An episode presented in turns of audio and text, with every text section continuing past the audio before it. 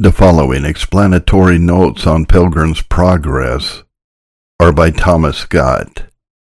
The Valley of the Shadow of Death. The Valley of the Shadow of Death seems intended to represent a variation of inward distress, conflict, and alarm, which arises from prevailing darkness and insensibility of mind, rendering a man reluctant to religious duties and dull in the performance of them which makes way for manifold apprehensions and temptations. The words, quoted from the prophet, describe the waste howling wilderness through which Israel journeyed to Canaan, which typified the believer's pilgrimage through this world to heaven. From this we may infer that Bunyan meant in general that such dreary seasons may be expected, as very few believers wholly escape them but we must not suppose that he intended to convey an idea that all experience these trials in the same order or degree as Christian did. While men rest in forms and notions, they generally expect nothing in religious ordinances but to finish a task, and to enjoy the satisfaction of having done their supposed duty. But the spiritual worshipper is sometimes finds a soul filled with clear light and holy affection. It is good for him to draw near to God, and his soul is satisfied with marrow and fatness. While he praises his God with joyful lips, at other times dullness and heaviness oppress him. He feels little exercise of faith, hope, desire, reverence, love, or gratitude. He seems to address an unknown or absent God, and rather to mock than to worship him. Divine things appear obscure and almost unreal. In every returning season of devotion, a reiterated effort to lift up his heart to God ends in disappointment, so that religion becomes his burden instead of his delight.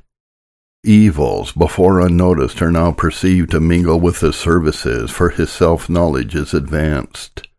His remedy seems to increase his disease. He suspects that all of his former joy was a delusion, and is ready to conclude that God has forgotten to be gracious, and has shut up his loving kindness in his displeasure. These experiences, sufficiently painful in themselves, are often rendered more distressing by erroneous expectations of uninterrupted comfort, or by reading books, or hearkening to instructions which state things unscripturally, representing comfort is the evidence of his acceptance with God, assurance is the essence of faith, impressions or visions is a witness of the Holy Spirit, or perfection. As attainable in this life, nay, actually attained by all the regenerate, as if this were the church triumphant and not the church militant. The state of the body also is disorder by nervous or hypochondriacal affections gives energy to the distressing inferences which men often draw from their dark frame of mind and indeed indisposition may often operate as a direct cause of it. Though the influences of the Holy Spirit will overcome this and all other impediments to comfort when he sheds abroad the love of God in the heart. Evil spirits never fail when they are permitted to take advantage of a disordered state, whether of body or mind, to mislead entangle, perplex, or defile the soul. Persons of a melancholy temperament, when not aware of the particular causes whence their gloom originates, are apt to ascribe it wholly to desertion, which exceedingly enhances their distress.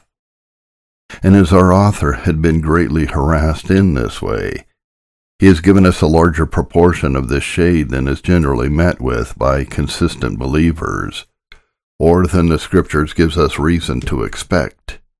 and probably he meant to state the outlines of his own experience in the pilgrimage of Christian. When Christian was got to the borders of the shadow of death, there met him two men.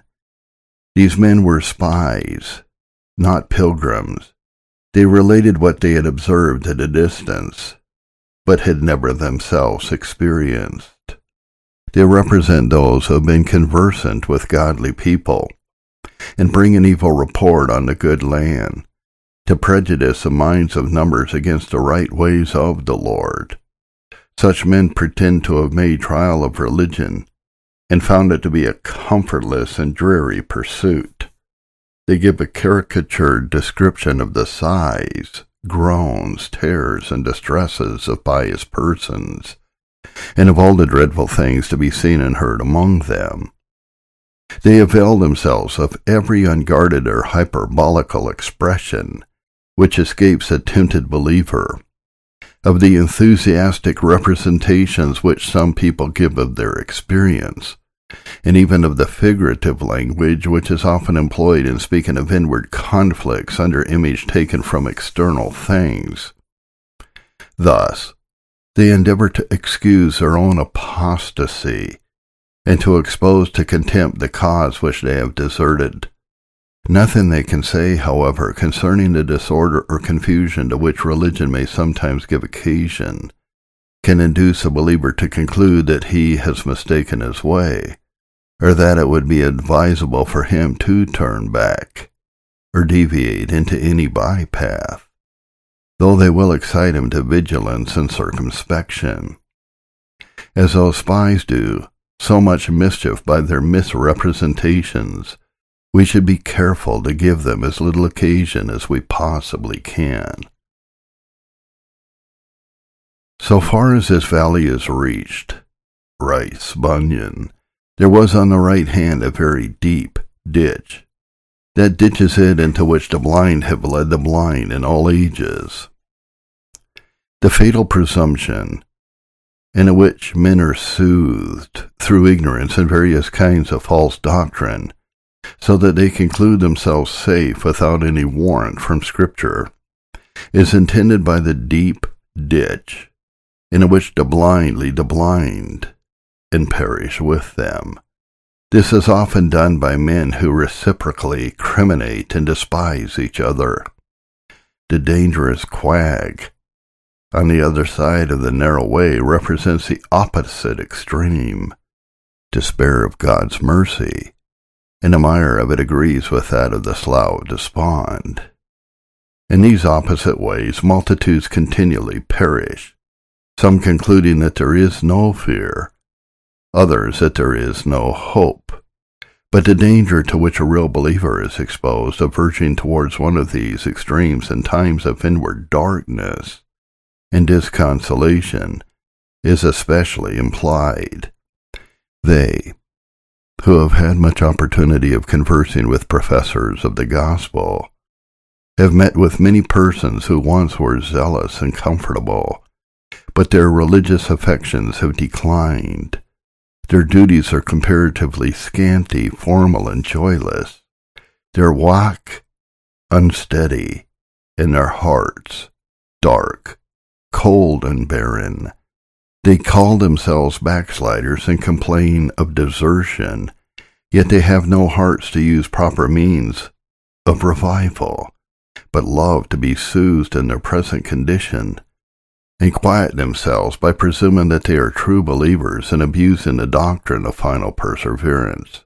Many of this cast are wholly deceived, others partially, and will be recovered by severe but salutary discipline. Even the true Christian, when greatly discouraged, may be powerfully tempted to seek peace of mind by arguing with himself on the safety of his state or trying to be satisfied without his formal spiritual affections and holy consolation, and Satan will find prompters to suggest to him that this is a case of all experienced believers, and that fervency of love belongs only to young converts who are strangers to their own hearts.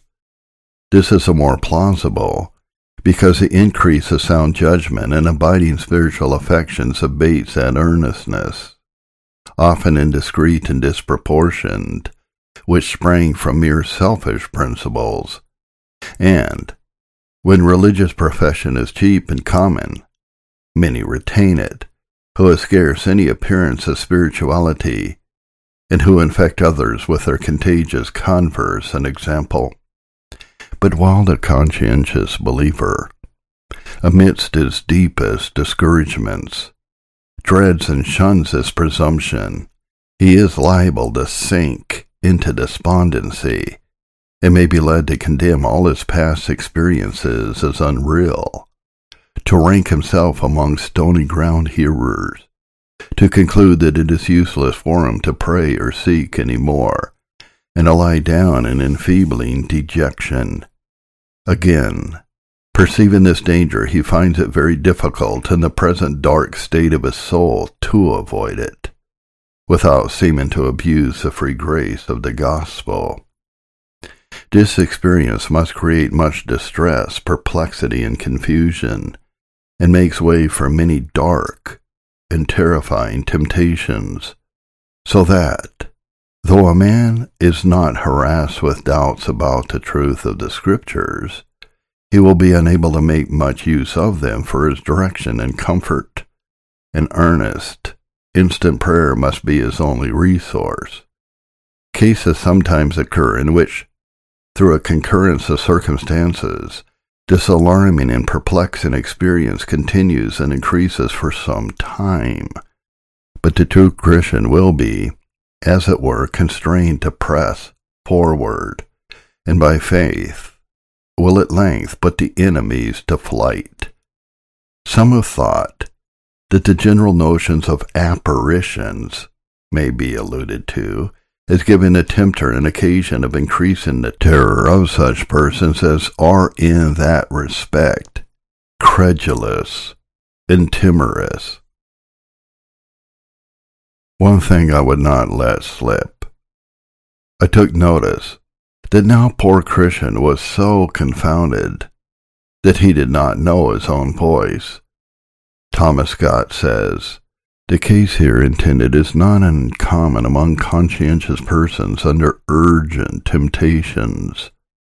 Imaginations are suddenly excited in their minds, with which their previous thoughts had no connection, even as if words were spoken to them.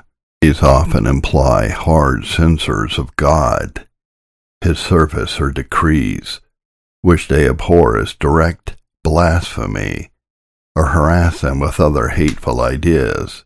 Yet instead of considering that such suggestions distress them in exact proportion as they are opposite to the prevailing disposition of their hearts, and that their dread and hatred of them are evidences of love to God, they consider them as unpardonably criminal, inconsistent with the state of grace, and a mark of final reprobation Whereas, had such things coincided with the state of their minds, they would have been defiling but not distressing. And instead of rejecting them at once with decided abhorrence, they would have given them entertainment and employed their minds about them as much as they dared. For the carnal mind is enmity against God, and can only be deterred from blasphemy on many occasions by the dread of its vengeance. John Bunyan had been so much baffled by this stratagem of the tempter that would have been extraordinary had he omitted it, for the subsequent discovery he made of his mistake, and of the way of resisting the devil in this case qualified him to give suitable caution to others. The intrusion of such thoughts should excite us to greater earnestness in prayer. Pious meditations or adoring praises. For this, above all other things, will in the event be found to close a mind most effectually against them. When Christian had traveled in this disconsolate condition some considerable time, he thought he heard the voice of a man as going before him. Nothing more effectually supports the tempted than to learn that others, whom they consider as believers, have been or are in similar circumstances. For the idea that such a state of mind as they experience is inconsistent with true faith gives the enemy his principal advantage against them. Indeed, this often proves a means of their deliverance. For in due season that light, affection, and consolation for which they have long mourned, thirsted, prayed, and waited, will be vouchsafed them, and the reviews of the dangers they have escaped, now more clearly discerned than before, will enlarge their hearts with admiring gratitude to their great and gracious deliverer. Though the first part of the valley of the shadow of death was dangerous, yet the second part, which he was yet to go, was as if possible far more dangerous. Various interpretations are given of the second part of the valley, which only show that the author's precise idea in it lies more remote from general apprehension than in other passages, for they all coincide with some of the difficulties or dangers that are clearly described under other emblems. I would not indeed be too confident, but I apprehend in general we are taught by it that believers are not most in danger when under the deepest distress, that the snares and devices of the enemy are so many and various through the several stages of our pilgrimage as to baffle all description or enumeration, and that all the emblems of the valley of humiliation and of the shadow of death could not fully represent the thousandth part of them. Were it not, therefore, that the Lord undertakes to guide his people by the light of his word and spirit, they never could possibly escape them all. Chapter 11 Christian and Faithful As Christian went on his way, he came to a little ascent, which was cast up on purpose that pilgrims might see before them. This may represent those moments of encouragement in which tempted believers rise superior to their difficulties and are animated to desire the company of their brethren, whom dejection under humiliating experience disposes them to shun. The conduct of Christian intimates that believers are sometimes ready to hinder one another by making their own attainments and progress a standard for their brethren. But the lively exercise of faith renders men intent on pressing forward and more apt to fear the society of such as would influence them to loiter than to stop for them. This tends to excite an useful emulation, but while it promotes diligence, it often gives occasion to those risings of vainglory and self-preference, which are the forerunners of some humiliating fall. Thus believers often are left to feel their need of help from the very persons whom they have foolishly undervalued. Such experiences, however, give occasion to those mutual good offices, which unite them more closely in the nearest ties of tender affection. Christian, my honored and well beloved brother faithful, I am glad that I have overtaken you. This episode, so to speak, with others of the same kind, gives our author a happy advantage of varying the characters and experiences of Christians is found in real life, and of thus avoiding a common fault of making one man a standard for others in the circumstances of his religious progress. It often happens that they who have been acquainted before their conversion and hear little of each other for some time after, find at length that they were led to attend to religion about the same period, without having opportunity or courage to confer together about it. The decided separation of a sinner from his old companions, and his avowed dread of the wrath to come, frequently excites alarms and serious thoughts in the minds of others, which they are not able wholly to shake off. In many, indeed, this is a mere floating, transient notion, insufficient to overcome the propensities of the carnal mind. But when it arises from a real belief of God's testimony, it will at length produce a happy change. He is now seven times worse than if he had never gone out of the city. Apostates are often ashamed to own they have had convictions. Their careless companions assume a kind of superiority over them. They do not think them hardy in the cause of ungodliness, and they despise their cowardice and versatility. On the other hand, such persons feel that they lack an apology and have recourse to contemptible lies and slanders with abject servility, while they shun religious people, as afraid of their arguments, warnings, and expostulations. Faithful said, I escaped the slough that I perceived you fell into, and I got up to the gate without that danger. Some men are preserved from desponding fears and the suggestions of a worldly wisdom by receiving more distinct views of the general truths of the gospel and thus they proceed with less hesitation and interruption in applying to Christ for salvation.